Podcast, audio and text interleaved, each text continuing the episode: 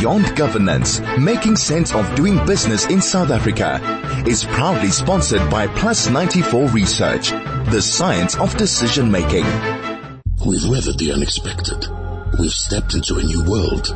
And now it is a time for our businesses to re-emerge.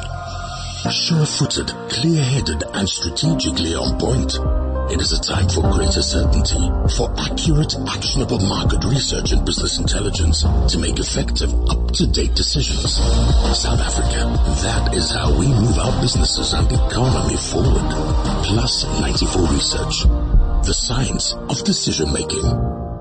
A very good morning to you and welcome to this week's installment of Beyond Governance here at 101.9 High FM. My name is Nimrod Upambele. As always, I'm delighted to share this space and time with you as we continue to bring you insights and observations from our esteemed guests who have amassed wealth of experience with solid observations to offer. We know that governance is a very, at a macro level, it's very complex because of a plethora of uh, acts of parliament, regulations, policies and procedures and codes. This is what makes it very complex. We all know that, you know, these rules are actually meant to protect the interests of the shareholders, investors and stakeholders. Uh, what makes governance even more complex is the fact that, is the, is the fact that there's an animal called self-interest. We all know that in the absence, most people who, who enter into transactions, they push their particular agenda.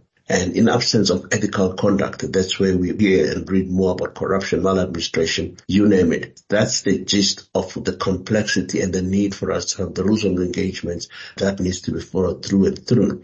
Anyway, as always, I'm not flying solo. I'm flanked by two competent uh, producers, Busa Masinga and Harris Leke.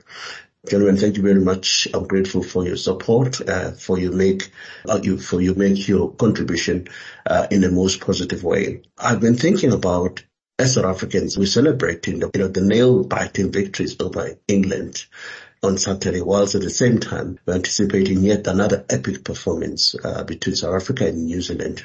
In the same vein, we should not lose sight of what is happening in Ukraine and the Middle East. If history anything, if history has taught us anything, we are seeing acts of barbarism inflicted on ordinary civilians and murder of children. This is completely unacceptable. I mean, the war with the war between Hamas and Israel, let alone the war between Ukraine and Russia, and other wars in the, in the African continents, to me, sound a big alarm around the death of leadership. In my view, all sides needs individuals or countries they must trust, trust to broker a long and lasting peace through a series of dialogues that are preceded by principles that are agreed upon. Because ultimately, dialogue, a series of our dialogues is the solution. We all know that in any conflict, there has to be a compromise. A zero-sum game benefits no one. Those who are brokering peace should strive to secure a win-win. We know how difficult it is when disputes are underpinned by religion or deep uh, self-interest. As was, as Nelson Mandela once said, it has always seemed impossible until it's done. So what we're seeing in the Middle East, what we're seeing in Africa, what we're seeing in Ukraine, it seems impossible until something done. And that what needs to be done is to bring men and women who have credibility, whose all parties trust to broker peace. That was cents worth on the quagmire we're seeing in the Middle East and, and in Europe, let alone in pockets of Africa, which has been there for decades now. In today's conversation, we are putting a spotlight on the Africa Continental Free Trade Agreement that was launched back in 2018 and began to operate, and that was operationalized I suppose, if I'm not mistaken, in 2020. In making sense of this mega initiative by the African Union, I am joined by Ambassador Saul Molobi, who's also a CEO at Brand Hill Africa. Uh, Saul is closer to the processes, therefore his, this conversation, uh, it will be quite exciting. Without any waste of time, let me say thank you and welcome to Beyond Governance, uh, Saul. Good morning, Dr. Mbele, and good morning to High FM listeners. Good morning indeed. Bra Saul, before I actually get into our exciting conversation, you know, I sort of want to quickly reflect on what we observe. I'm sure you also have observed that the South African Reserve Bank, we've heard and through multiple news bulletins that uh, South African Reserve Bank Deputy Governor Kuben Naidoo has handed in his resignation to the President. And, and since the dawn of democracy, I don't recall of seeing any deputies. And, and this for me, uh, it, it makes a very interesting case about the institution known to be independent uh, from political interference. You know, the irony as I look at it from a layman's eye or view, if you like, uh, the, uh, the irony is that South African, you know, South Africa as a whole, in fact, majority, if not all institutions are politicized.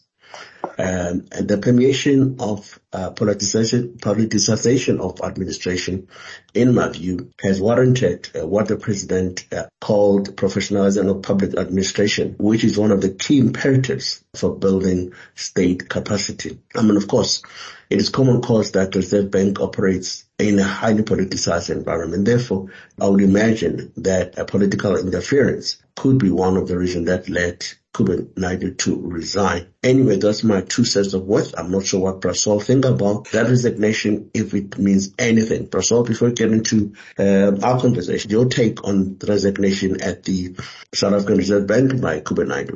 Thank you, Dr. Mbele. Uh, I think um, our starting point should be that the South African Reserve Bank is independent and listeners will will know that the ruling party and a number of opposition parties, uh, including the economic freedom fighters, have been calling for the nationalization of the central bank. So this is our starting point. But in the case of, of this what you call resignation. Actually, it isn't resignation. He has indicated that he is not going to renew his contract when it expires. And, and this has happened before. Uh, if we remember Daniel Mminele, also opted for his contract to be renewed and later on we got to know that after he served his cooling off period, he then joined ABSA as, as a group CEO. So my take is that even in this instance, um, after his cooling off period, we may hear him saying that he is joining one of our commercial banks. Who knows? Maybe we may even hear that he's joining uh, the new BRICS bank. Uh, I'm just speculating, but basically there could be something nicer uh, or greener uh, pasture uh, awaiting him uh, yeah. post the expiry of his contract. Beyond Governance, making sense of doing business in South Africa is proudly sponsored by Plus 94 Research, the science of decision making. We've weathered the unexpected. We've stepped into a new world. And now it is the time for our businesses to re-emerge. Sure-footed, clear-headed and strategically on point. It is a time for greater certainty, for accurate, actionable market research and business intelligence to make effective, up-to-date decisions. South Africa, that is how we move our businesses and economy forward. Plus 94 Research, the science of decision making. Bra Saul, just put the listener into perspective. We know that African Union has launched uh, the Africa Africa Continental Free Trade Agreement, uh, which is perceived to be a landmark initiative which promised a combined gross domestic product of about uh, three and a half trillion uh, dollars. And since it has been um, launched back in 2018, we haven't really had much conversation about the kinds of developments that are taking place. And and perhaps maybe the the first question to you as a person person is closer to the process is since 2020, what has been the, the update that the listener need to be thinking about and say, well, so this is something that is happening. While you ponder on that question, I also want to, to locate it in the context of BRICS because we are part of BRICS. There's huge uh, initiative called African Union Continental Free Trade Agreement. Your thoughts on those issues? We should be celebrating the developments that have already taken place since the, the operationalization of the Africa Continental Free Trade Agreement started on 1 January uh, 2021. And listeners may remember that actually um, the operationalization date was initially set at 4 July 2020, but due to the impact of the anti-COVID-19 lockdowns. Um, the operationalization date was then rescheduled to 1 January 2021, but uh, July 4 remains uh, being integrated. Excuse me, uh, July 7 remains being celebrated as Africa Integration Day. Now, since then, especially if we look at um, the kinds of um, ratifications and resolutions that were adopted at the, the African Union Heads of State and Government Assembly on the 19th of February this year, then I would say we have made so much progress. In this instance, if I was to take you back since 2021, the Secretariat of the Africa Continental Free Trade Area in partnership with the Africa Export Import Bank, which is headquartered in Cairo, have launched what we call the Pan-African Payment and Settlement System, uh, PAPS.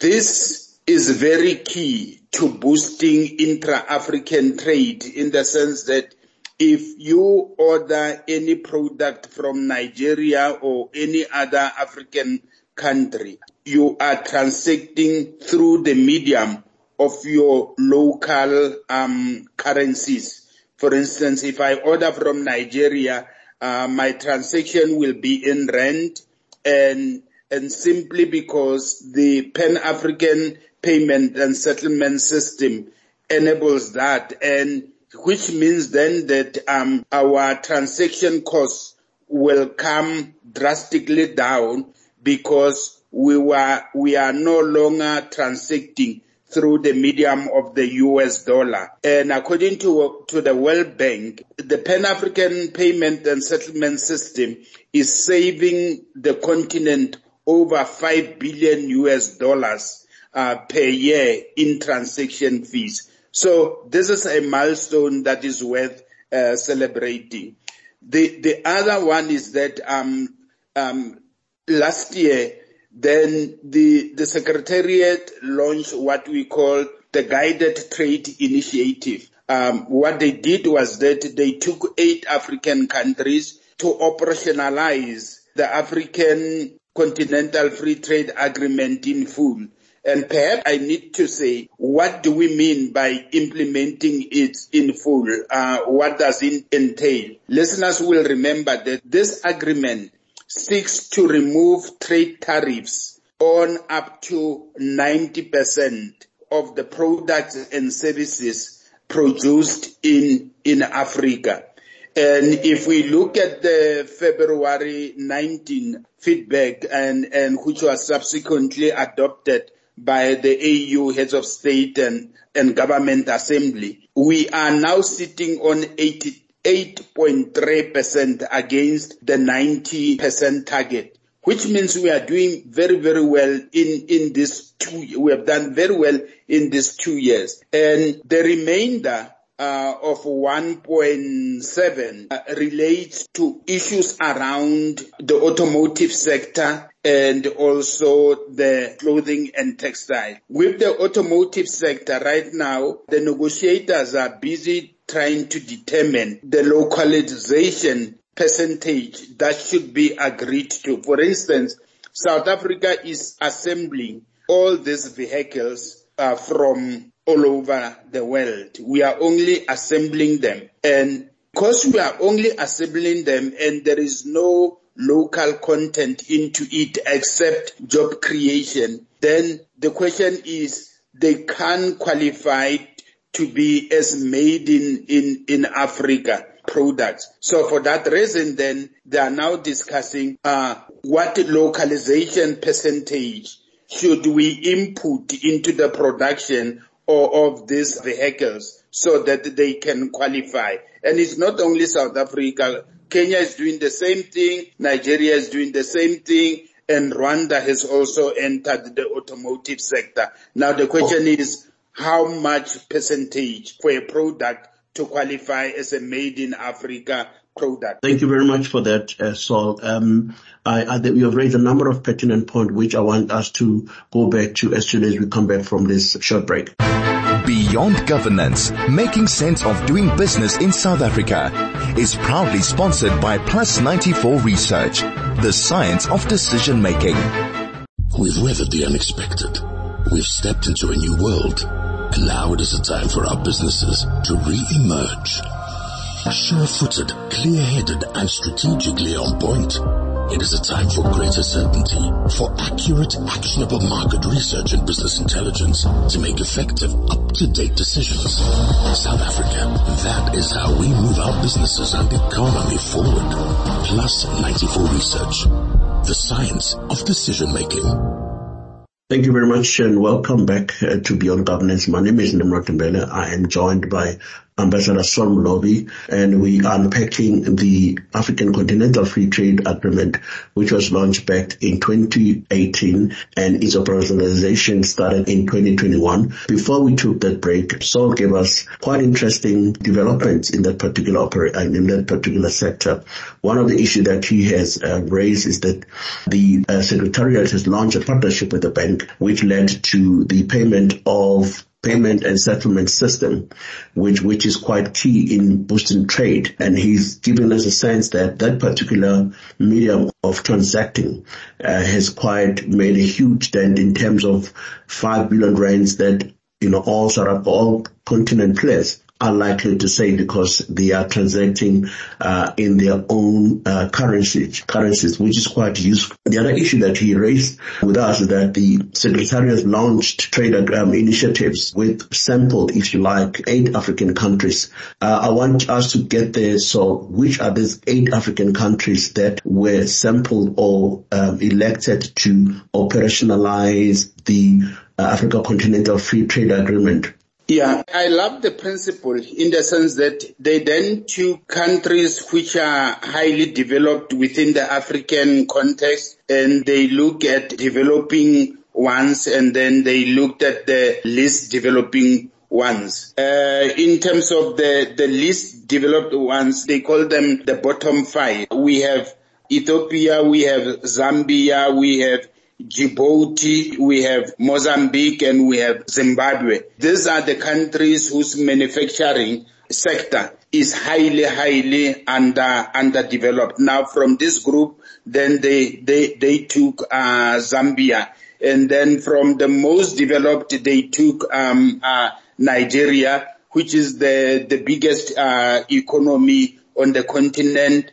And from the east, then uh, they took um, Kenya and then they also took uh, from Central Africa, they took the Central African Republic and they brought in Senegal and, and, and four others. But basically they looked at one, the linguistic mix. As we know, we have Arab Africa, we have uh, Francophone Africa, we have Lusophone Africa. And in the, in the case of Lusophone Africa, they brought in Mo- Mozambique and then from there, they they have SADC, and in terms of SADC Anglophone uh, Africa, then they they they brought in Zambia. So this is how they they they tried to balance the configuration uh, across mm. the whole the whole continent. And from the north, they brought in Egypt. That's quite useful to know that um, there was a, a, good sense of balance in terms of sampling or personally piloting the the operationalization of the of the trade agreement.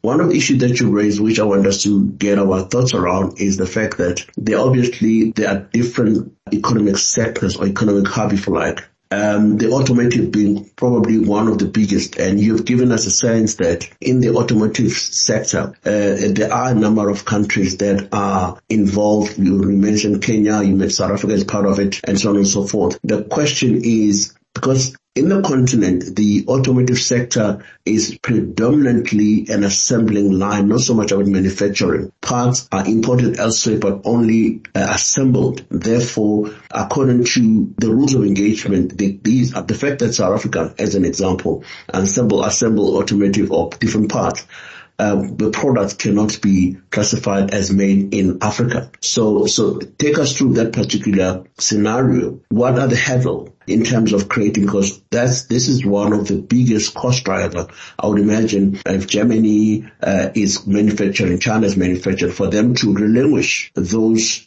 uh, position, it also though those have huge economic impact on them and surrendering that to the continent for the continent to begin to manufacture those items for this trade to qualify labeling those cars as made in Africa. What, what, take us through that please. In terms of um, these uh, OEMs I- increasing local content, uh, it should be very easy. I'll give you an example. We have, South Africa, one of the biggest reserves of the platinum group metals. And so, and the catalytic converters uh, are made from platinum.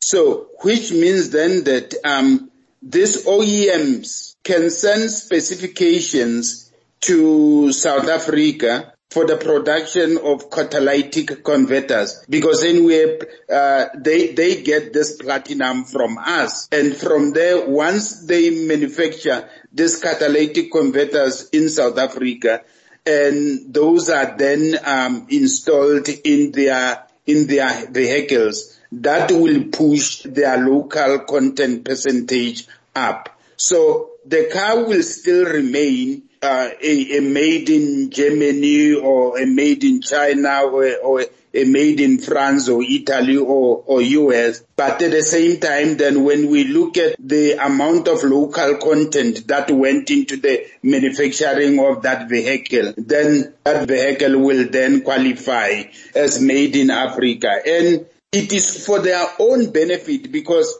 Re- remember, once you qualify as a made in Africa uh, service or product, then you are no longer attracting uh, import duties when you export from South Africa to any other African country. So it is in their best interest and as a result, that will even help to bring the costs down because then it will impact directly on their pricing strategy. Right now, if you import to any country, you attract import duties, which means then you have to factor in that price um, sorry, the, the, import duties into into your price, and as a result, you are not price competitive. No, thank you very much for that. Um, um, uh, clarity because uh, these things are obviously quite complex. They're not as easy as that. But perhaps maybe in, in a continent because the continent is rich in minerals of which goes into or as part of the production line. Um, so you, you're saying you know, uh, either Germany, US, China could send uh, the specifications which require um, commodities such as platinum for them to be produced. Uh, I like what you're saying in that the amount of content in a vehicle will determine whether that, that, that qualify as made in Africa. So I see this as a process, not, not as a, as, as an event because it's going to take time for all different parts, um, of these commodities being produced, um, in, in the country. Is, is that a fair assessment? Indeed. And and I'll tell you why, if you look at all these global powers, their appetite for, for influence, uh, over Africa, uh, is so high that that should tell you that they are indeed interested in, in, in making the necessary interventions for them to be able to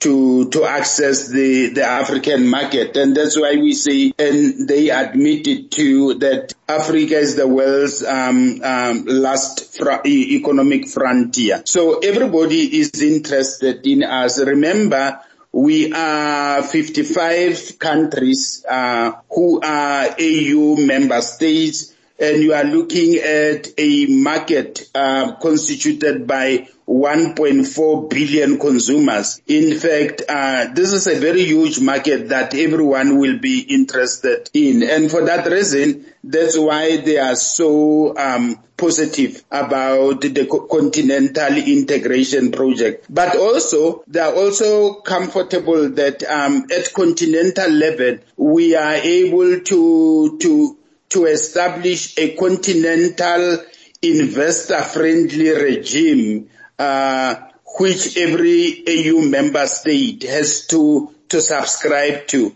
So as a result, um, they will know that the same principles they they are forced to adhere to in South Africa will prevail across the continent as a whole, irrespective of uh, which administration is in power. Thank you very much for that insight, Priscilla. Um, uh, one of the issues that I've raised, personally, we haven't really gotten to address it, uh, but let's let me give you, let me get us your sense after the break. Um, the issue that you know I wanted to ponder on is the relationship between the Intercontinental Free Trade Agreement and BRICS particularly around some of the institutions of BRICS that potentially have a bigger role to play in facilitating uh, infrastructure development. Um, let's take a break and, and we'll hear your thoughts after the break. Beyond Governance, making sense of doing business in South Africa is proudly sponsored by Plus 94 Research, the science of decision making. We've weathered the unexpected. We've stepped into a new world and now it is a time for our businesses to re-emerge.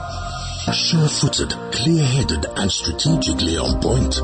It is a time for greater certainty, for accurate, actionable market research and business intelligence to make effective, up-to-date decisions. South Africa, that is how we move our businesses and economy forward. Plus 94 Research, the science of decision making. Welcome back. This is Beyond Governance. Uh, my name is Nimrod Mbele. I am in the company of the glorious gentleman by the name of Saul Molobi, um, who is a thought leader uh, in the era of the Africa Continental Free Trade Agreement. You would expect less from a man of this stature, for he has been an ambassador. Uh, Bra Saul, the issue here is the the as I've indicated before we took the short break. The issue is the Continental Free Trade Agreement um, and and BRICS, because obviously the, there's there's collaboration, there's competition, and one of the biggest one of the biggest developmental drive that would reduce the the trade. I mean, the last time I checked, the uh, uh, the the African Continental Free Trade Agreement hopes to double the trade, which is currently sitting at 16 percent. Um, infrastructure can propel that to probably 30, 40% uh, of trade among the of, among the African countries. What is the role of BRICS in facilitating uh, some of these mega projects? Um, can we then say the one of the big institutions which competes with IMF and World Bank, that being the BRICS, uh, that that is the BRICS Bank, on on in in terms of supporting this mega infrastructure? Where are we, or what's your take on it? In fact, let's go back to 2001 uh, when Jim O'Neill um, at Goldman Sachs coined the acronym BRIC, uh, referring to Brazil, uh, Russia, India, and China. And he said these were the fastest growing economies and they were going to impact on the global uh, order. And then later on, these four countries then got together and to establish this structured mechanism. And in 2010, when they decided to invite South Africa, and everybody, uh, especially commentators, said that South Africa didn't deserve to be invited because it was a very small economy.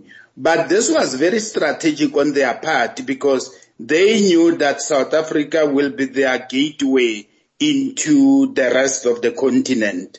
And South Africa then was the biggest economy on the continent, even though later on, uh, after its rebasing uh, of the economy, Nigeria overtook it after they factored in the contribution of, of the the ICT sector and also retail. Then it overtook South Africa as the biggest economy on the continent. Then later on, we know Egypt, uh, some two years ago, Egypt also overtook South Africa to become the second biggest economy of the continent. But South Africa remained the most sophisticated economy on the continent. And it, for that reason, that's why it was invited.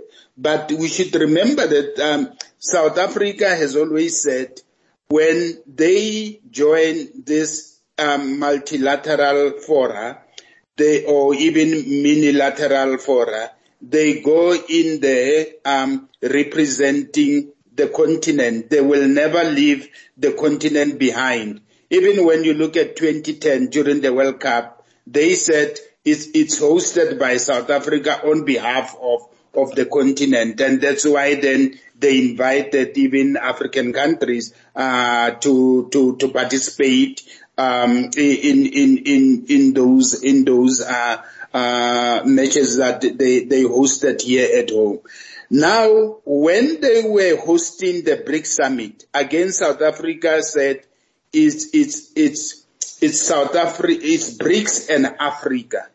Meaning they just didn't say it's BRICS and South Africa. They said BRICS and Africa and that was their theme. And basically then they then invited a number of heads of states and government from the African continent who participated in, in, BRICS. And this is very key because then if you look at BRICS itself, um, their combined share of GDP uh, is at, at 31%, uh, which is 1% more than the combined GDP of, of, of the, the, the G7.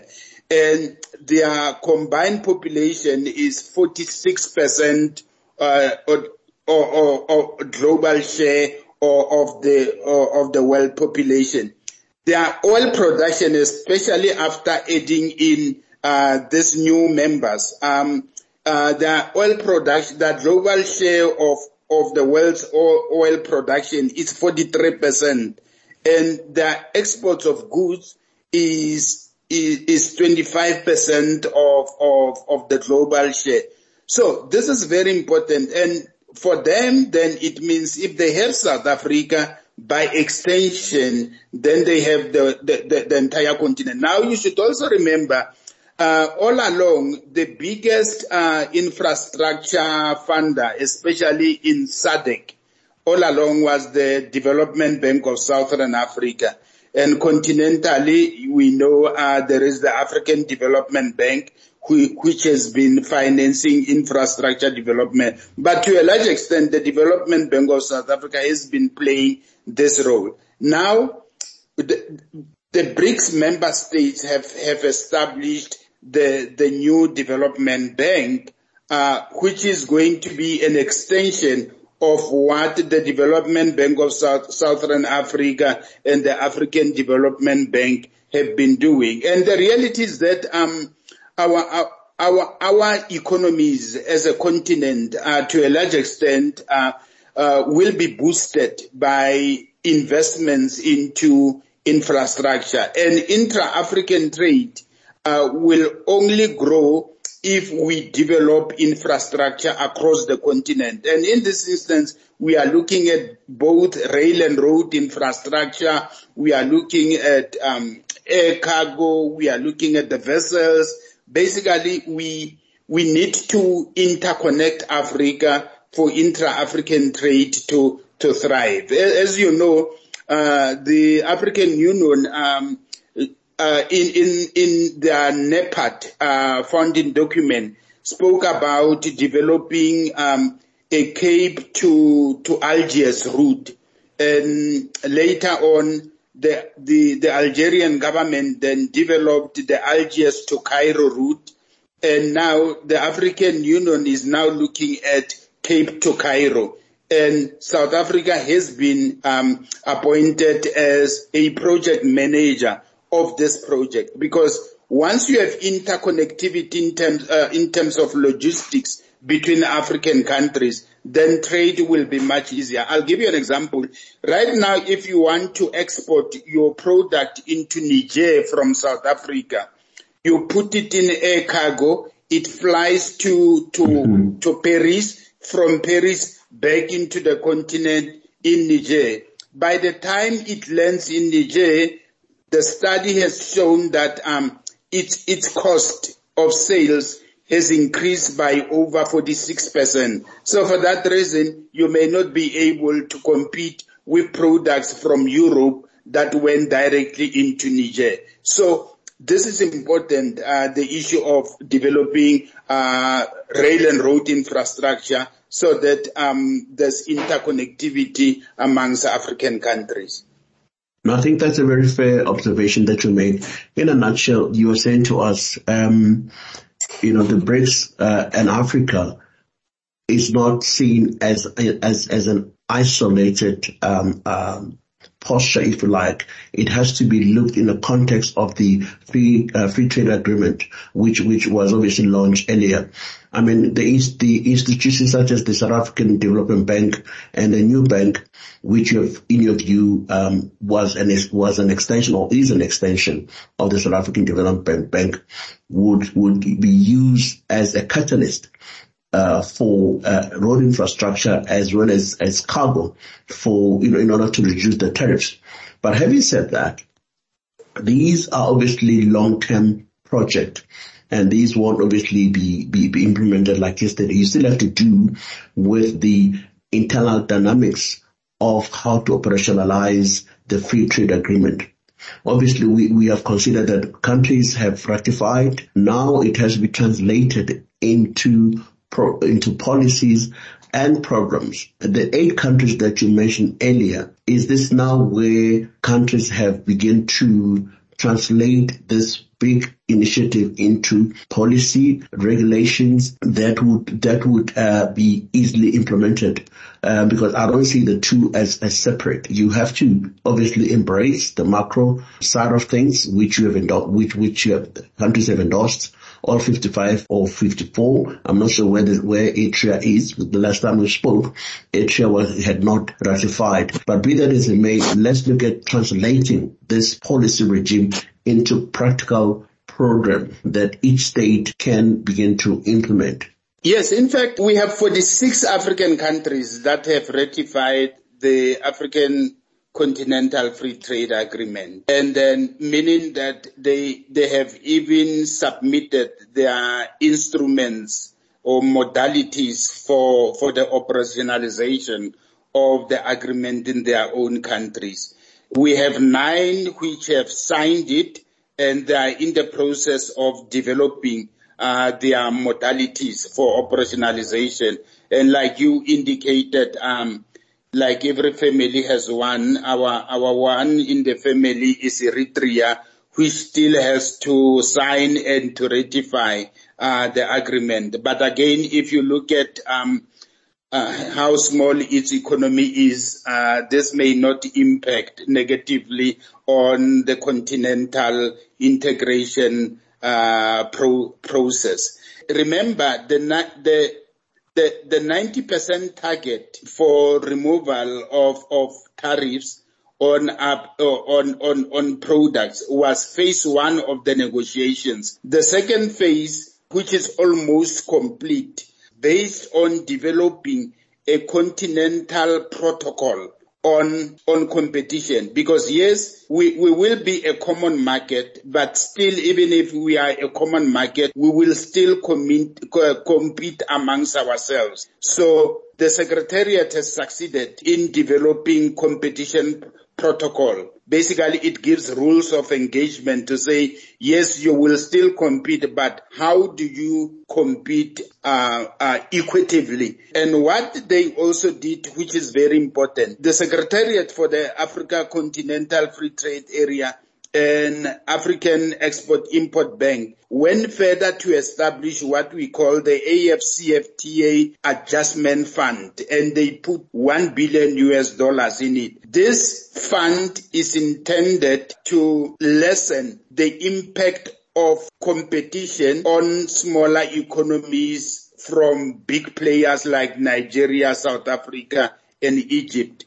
So they will be compensating them in a way for complying uh, with the prescripts of the agreement. And then they've also developed a continental protocol on, on intellectual property. As we know, even here at home, copyright issues are now burning uh, and government, in fact, the, the, the, the amendments to our Copyright Act have been uh, yo-yoing between between the presidency and the National Assembly and the House of of of, of, of, of uh, traditional um, leaders, and and in the sense that um, they couldn't finalize them until the Continental um, Protocol on Competition, or sorry, on intellectual property was finalized. And this has been done and it was adopted by the AU heads of state and assembly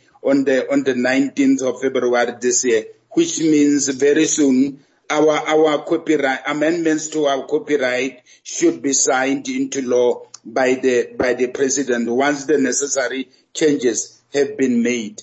And another important continental protocol, um, which has been adopted by the AU is on investment. Um, uh, re- remember previously, each African country used to sign a bilateral investment promotion and protection agreement with countries from all over the world. Now they've developed this continental protocol so that all of us should comply uh, we, with it. If I give you the latest, uh, Kenya went ahead and negotiated a bilateral investment agreement with the US. And they did that without consulting the member states of the East African community. And as we know, East African community is the most integrated regional economic community on the continent. They are far ahead of all the other regional economic communities.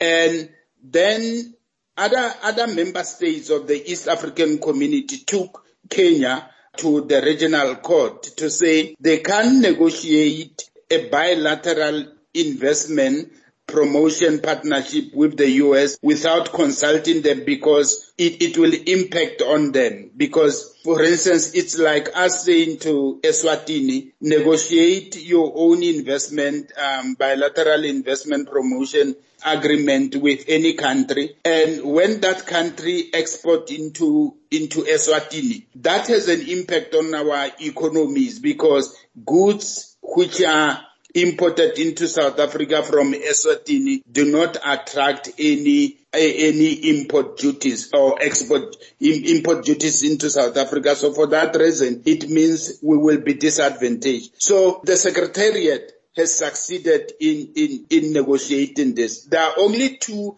outstanding issues. One is on e-commerce. And as we know, uh, the outbreak of COVID-19 catapulted us into into adopting digital communications, especially e-commerce. And we also know that e-commerce is a very tricky area because it also led to the emergence of cybercrime. So they are now developing a mechanism uh, which will lead to to a protocol on e-commerce. The last one, which is outstanding, is how women and youth will benefit from opportunities accruing from, from the Africa Continental Free Trade Agreement. So these are all worth uh, celebrating because remember previously we said we have done well as a continent in the sense that from 1980 when the Abuja Treaty which led to the structured mechanism to, to launch the Africa Continental Free Trade agreement up until its operationalization in, in 2021 means we took 40 years to establish ourselves into a common market. It's worth celebrating because if you look at Europe, it took 72 years to establish the European Union into what it is today. So we have done very, very well. Yes, it seems like we've done very well indeed. Uh, let's take a quick break as we gravitate towards the end of the show. We're back in a second. Beyond Governance, making sense of doing business in South Africa is proudly sponsored by Plus 94 Research, the science of decision making. We've weathered the unexpected. We've stepped into a new world. And now it is the time for our businesses to re-emerge. Sure-footed, clear-headed and strategically on point. It is a time for greater certainty, for accurate, actionable market research and business intelligence to make effective, up-to-date decisions. South Africa, that is how we move our businesses and economy forward. Plus 94 Research, the science of decision making. Welcome back. Uh, this is Nimrod Mbele. You're listening to Beyond Governance. I'm in the company of Saul Molobi, uh, who is the uh, brain power, if you like, on issues relating to inter-free, continental free trade agreement. Before we took that break, he had given us some of the practical actions that have been taken in trying to operationalize the free trade agreement. One of the issues that he raised was the, the continental protocols in relation to uh, copyright, intellectual property, uh, also in relation to investment. And he also made, a, a, you know, a protocol around the establishment of adjustment funds wherein about a billion rand has been set aside to aid countries that are less competitive uh, because Africa obviously is quite diverse in that we've got developed, least developed and pretty much uh, emerging economies, if you like. And the other issue that he raised was the fact two outstanding issues which um, are yet to be concluded by the Secretariat. One is the e-commerce given the, its complexity and the infrastructure requirements, particularly, you know, building the firewalls around cybercrime. Uh, the other one was women and youth. Uh, the protocol is yet to articulate how these marginalized, um, you know, groups can benefit from the trade. Um, Bra Saul, I mean, these obviously seem, these seems to be uh, quite positive developments in terms of moving away from the macro side of things to more practical and tangible. It's quite pleasing to hear. But again, obviously the devil lies in the detail. Hence some of these issues, uh, you know, they, they take a bit longer. One of the biggest one I would imagine is the intellectual property the protocol on intellectual property. And we know some countries have not, have not, well, they are who they are today purely because uh, of intellectual property that is guarded because this is the currency. Um, what you see as the biggest stumbling block, particularly when you when you take the designs, because they, they, they, there are a lot of design, African designs that has been, um, what's the word I'm looking for, siphoned off without compensation and of which now they belong to, to the Europe. Um, I would imagine the intellectual property would have to look at what are the indigenous properties in the in in the in the area of medicine, in the area of um, technology, uh, and so on and so forth, which which first they have to be protected, but also how other entities that have obviously copyrighted our own material. Do we have access to those? To what extent do you think the elephant in the room can be addressed through the intellectual property, which is also very complex space. Uh, it requires specialists to understand the rules of engagement. I suppose when you're establishing the, the, the protocol does not mean that's it because each and every country now needs to develop its own intellectual property, bring in those uh, lawyers who, and lawyers I would imagine, uh, that have a good understanding of intellectual property laws. Your take on that?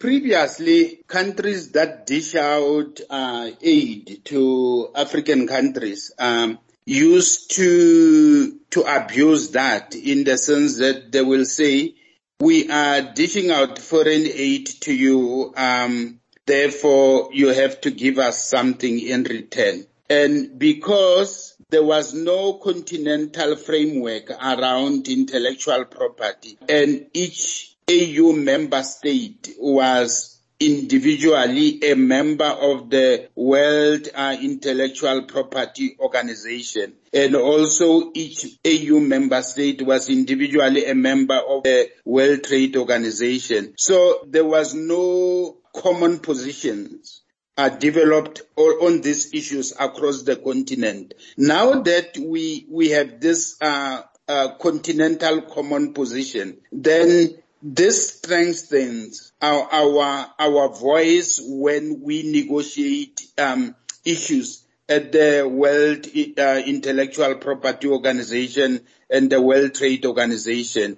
Uh, for instance, let me give you an example with, with Rooibos. Uh, for 14 years, South Africa was fighting an American company that has registered Rooibos uh, as their trademark in the US. So meaning if we were to if we tried to export Rooibos into the US, we had to, in a package branded as Rooibos, we had to pay uh, royalties to this the, to this uh, company, and we we went to court, and it took us 14 years. Ultimately, it was ruled in our favor and, and, and that company had to deregister rooibos as their, uh, as their trademark. And we were involved in the same battle with a French company.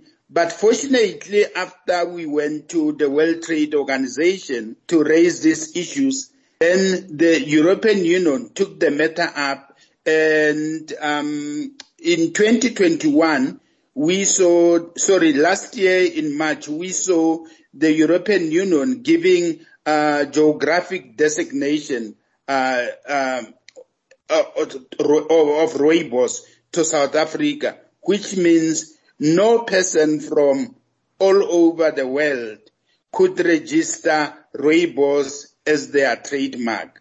Anyway, the flip side of it is that um, listeners will, will, will remember that before 1994, when we rejoined the World Trade Organization, uh, we had our distilleries in South Africa producing what they used to call a champagne. And after we, we joined, um, we rejoined the World Trade Organization in terms of rules of origin, we were then to to rebrand our, what we used to call champagnes into sparkling, sparkling wines because only a, a product produced in French, uh, in the French town of Champagne can only name their, those products as champagne.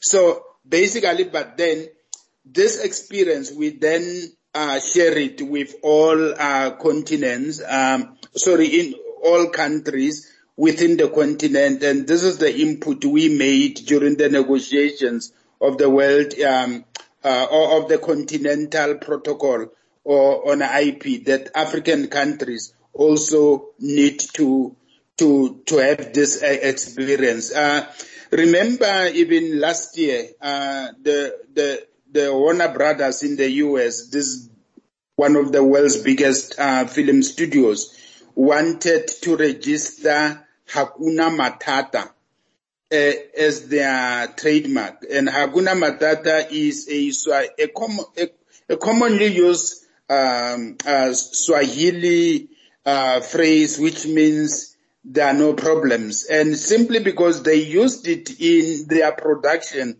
of The Lion King, they then wanted to deny everyone else to use this phrase which is commonly used across the continent. And we saw the continent responding to that to say there's no way that they can uh, register Hakuna Matata uh, as their trademark because that is, is, is a common phrase used across the entire continent and musicians have also yeah. composed songs around it.